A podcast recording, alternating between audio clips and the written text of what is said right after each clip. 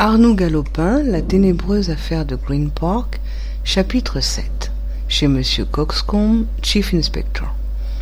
Le Chief Inspector demandai-je à un policeman qui somnolait sur une chaise. Il est occupé, sir. C'est très urgent, faites-lui passer ma carte. Le policeman eut un bâillement, se frotta les yeux de ses grosses mains rouges, prit ma carte et disparut derrière une porte capitonnée. Quelques instants après, il revenait et me disait d'un ton maussade. Monsieur le chief inspector est avec quelqu'un. En a-t-il pour longtemps? Je n'en sais rien. C'est très urgent, insistai-je. Cette fois, le policeman ne répondit pas.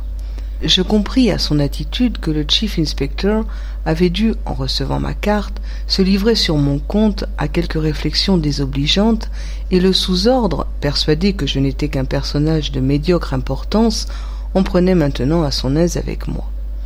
Au bout de trois quarts d'heure d'attente, je fus cependant admis dans le bureau de M. Coxcomb, le grand maître de la police de Melbourne. C'était un homme d'un certain âge, à l'air intelligent, mais qui était affligé d'un tic plutôt bizarre, une sorte de moue dédaigneuse, compliquée d'un plissement de la joue, de sorte qu'à certains moments la pointe de sa moustache allait caresser son oreille droite. Je déclinai mes noms et qualités, mais dès les premiers mots il m'arrêta. Cela suffit, dit-il. Quel renseignement venez-vous m'apporter? Je me suis occupé de l'affaire de Green Park et le chief inspector eut un imperceptible haussement d'épaules. Nous sommes fixés sur cette affaire, monsieur, et j'ai quelques raisons de croire que l'instruction va en être close. Il n'y a eu ni assassinat, ni vol. Pardon fis-je avec énergie. Le magistrat ne me laissa pas achever. Oui, je sais, vous appartenez à la police privée, monsieur Dixon, et si l'on écoutait tous les rapports de la police privée, nous arrêterions une bonne moitié de Melbourne. J'insistais. Excusez-moi, monsieur, mais je ne partage pas votre avis en ce qui concerne l'affaire de Green Park. J'en suis fâché, monsieur, mais notre opinion est faite. Et si pourtant il y avait eu crime? C'est vous qui le supposez. Je ne suppose pas, j'affirme et ma main gantée s'abattit péremptoirement sur la table du chief inspector. Les rapports des autorités sont là, dit-il, en me regardant ironiquement. Permettez que je leur fasse l'honneur de les prendre en considération. Et le chief inspector se leva pour me reconduire, mais je ne suis pas homme à me laisser congédier ainsi. Vous m'entendrez, insistai-je. Oui, vous m'entendrez, monsieur, en vertu du droit qu'a tout citoyen de déposer devant un magistrat. Quand je vous dis Monsieur Hugo Chancer a été assassiné, c'est que je suis en mesure de fournir la preuve de ce que j'avance. Et cette preuve, monsieur Elle est là, dans ma poche.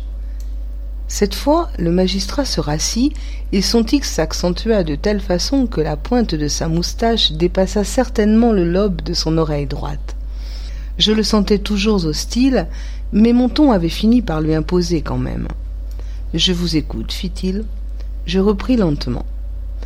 Bailey, le chief inspector de Broadwest, qui a fait les premières constatations au domicile de M. Hugo Chancer, n'a relevé aucune trace d'effraction et il a retrouvé dans le tiroir du secrétaire une somme de cent quatre-vingt-trois livres. Ce sont en effet les termes du rapport. Je n'y contredis pas, mais j'ai examiné les lieux moi aussi. Or, j'ai découvert les traces d'une effraction, et cela en présence d'un habitant de Broadwest, M. Gilbert Crawford, qui pourra en témoigner sous la foi du serment. Bien. Après, quant à la somme de cent quatre-vingt-trois livres, elle n'existe pas. Comment cela? On l'a pourtant vue, ce me semble. Oui, mais elle est sans valeur aucune. Je ne vous comprends plus. C'est bien simple. En tirant de ma poche les quatre pièces d'or que je venais de soumettre à M. Whistworth, je les posai sur la table en disant Ces souverains sont faux, monsieur le chief inspector. Le magistrat prit les pièces, les palpa et les fit sonner sur le socle de marbre vert d'un presse-papier posé devant lui. Ces souverains sont faux, en effet, monsieur Dixon. Mais qu'en inférez-vous Que la somme entière qui a été trouvée dans le secrétaire de monsieur Hugo Chancer est composée de pièces de mauvais aloi, car les quatre souverains que voici ont été pris par moi au hasard.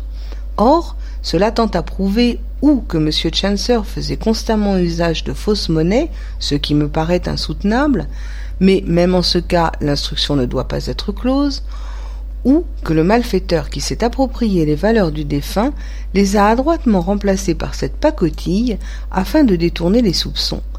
Vous voyez, monsieur, que Bailey, malgré tout son flair, a été parfaitement dupe de cette ruse grossière. Le magistrat se carra dans son fauteuil. Poursuivez, dit-il. Je ne me refuse jamais à accueillir la vérité.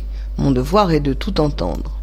Il y a plus, continuai-je. Je me suis procuré l'adresse de l'homme d'affaires de M. Hugo Chancer grâce à une enveloppe de lettres que j'ai trouvée chez le défunt et qui avait également échappé aux investigations de la police. Cet homme de confiance est M. Wisworth, qui habite ici même, 18 Fitzroy Street. Il m'a appris que M. Chancer était en possession d'actions et d'obligations diverses pour une valeur de quatre cent mille livres dont il gardait les titres par devers lui. Ce chiffre, qui représente une fortune considérable, écarte de lui-même la suspicion de fraude à l'endroit du défunt. Mais comme en outre les titres n'ont pas été retrouvés chez M. Chancer, il est de toute évidence qu'ils ont été dérobés, et que c'est à ces papiers, précisément, qu'a été substituée la fausse monnaie dont vous avez là un spécimen, monsieur le Chief Inspector. Ce monsieur Wisworth a-t-il les numéros des certificats disparus? Il nous a prévenus tous les deux. Lorsque je me suis présenté chez lui, il avait déjà informé opposition sur tous les titres dans les comptoirs de la banque. En ce cas, nous ne saurions tarder à mettre la main sur le voleur, s'il existe, en effet, il n'aura rien de plus pressé que de se défaire de ses titres pour les convertir en argent. J'y compte bien, monsieur. Le magistrat me considéra un instant avec bienveillance. Votre façon de raisonner me plaît, monsieur Dixon, me dit-il. Vous pouvez être, c'est certain, un très utile auxiliaire de la police. Je m'inclinai, non sans ironie. Le chief inspector prit un temps, puis il atteignit un livre à couverture grise qu'il se mit à feuilleter rapidement. Tenez, dit-il tout à coup, une plainte vient d'être déposée par l'Australian Bank Exchange. J'étais tout oreille. Oui, il s'agit d'un titre frappé d'opposition qu'un inconnu a tenté de négocier à Melbourne au guichet de la succursale de cette société. A-t-on le signalement de l'individu? Oh, un signalement vague, le chief inspector réfléchit quelques instants et reprit. Je ne voyais d'abord aucun lien entre cette affaire banale et la mort de M. Chancer, mais maintenant que vous me signalez la disparition de valeurs ayant appartenu à ce gentleman, il serait peut-être bon de vérifier. Vous avez les numéros des titres volés? Oui, monsieur. Quelle est la valeur visée par la plainte? Voici les indications qui me sont transmises par l'Australian Bank Exchange. Obligation de la Newcastle Mining Company, émission 1895, troisième série, numéro 0,0882. Je parcourus fébrilement la colonne de chiffres griffonnés au crayon sur les feuillets de mon agenda. Newcastle Mining Company, m'écriai-je tout à coup.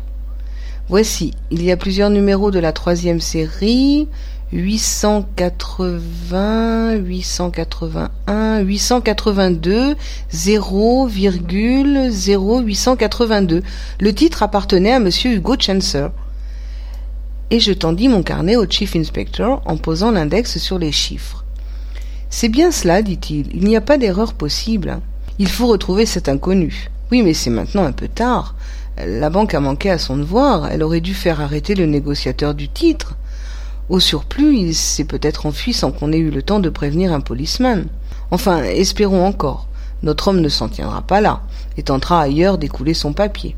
C'est à vous, monsieur Dixon, qu'il appartient de suivre cet individu et de le prendre sur le fait.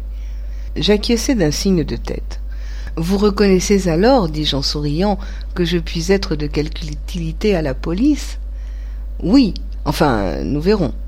Il serait peut-être nécessaire que vous eussiez les numéros des titres volés. J'allais vous demander ces numéros, monsieur Dixon.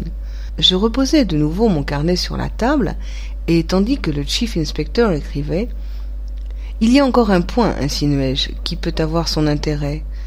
Parlez Je fais personnellement opposition sur tous les souverains marqués au poinçon d'une étoile à six branches au-dessus de la section du cou de la reine. Toutes les pièces euh, de M. Hugo Chancer étaient ainsi estampillées. Je n'ai pas à apprécier le mobile auquel il obéissait en agissant de la sorte. Il faut reconnaître cependant que son inoffensive manie aura, par une sorte d'intuition, rendu un grand service à la cause de la vérité.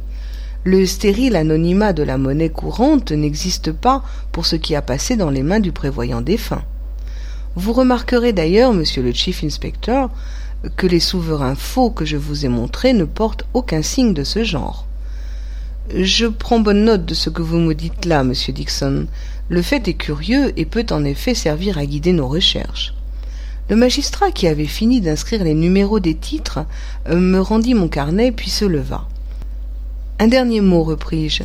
J'ai de graves raisons, des raisons très sérieuses, pour soupçonner du crime de Green Park non pas un homme, mais une bande de malfaiteurs. Il y a dans les associations de ce genre, comme en toute société organisée, des gens qui exécutent et d'autres qui commandent. Des bras sans doute, mais souvent une tête. Faites surveiller les bars, monsieur le chief inspector, les restaurants de nuit, les tripots et les cercles. La passion du jeu a livré plus d'escrocs, de faussaires et d'assassins que les plus fins limiers du monde. Le magistrat daigna sourire et approuva mon idée d'un petit déplacement de moustache. Des agents en civil seront placés dans tous les endroits de plaisir, me promit-il. Puis il repoussa bruyamment son fauteuil. Cette fois, c'était bien mon congé. Il était évident que le chef de la police officielle ne voulait avoir recours à moi que le moins possible. Cependant, mes déclarations avaient mis sa curiosité en éveil, et la suite à donner à l'affaire de Green Park lui apparaissait dès lors très nettement. Néanmoins, il tenait à s'en réserver tout le mérite. Je saluai et sortis. Je n'avais livré de mon plan que ce qui m'avait paru indispensable afin de m'assurer le concours des agents de l'administration. Pour le surplus, j'aurais d'ailleurs eu tort de compter sur le flair de mon grave personnage. J'avais heureusement mieux à ma disposition. Je courus au bureau de poste.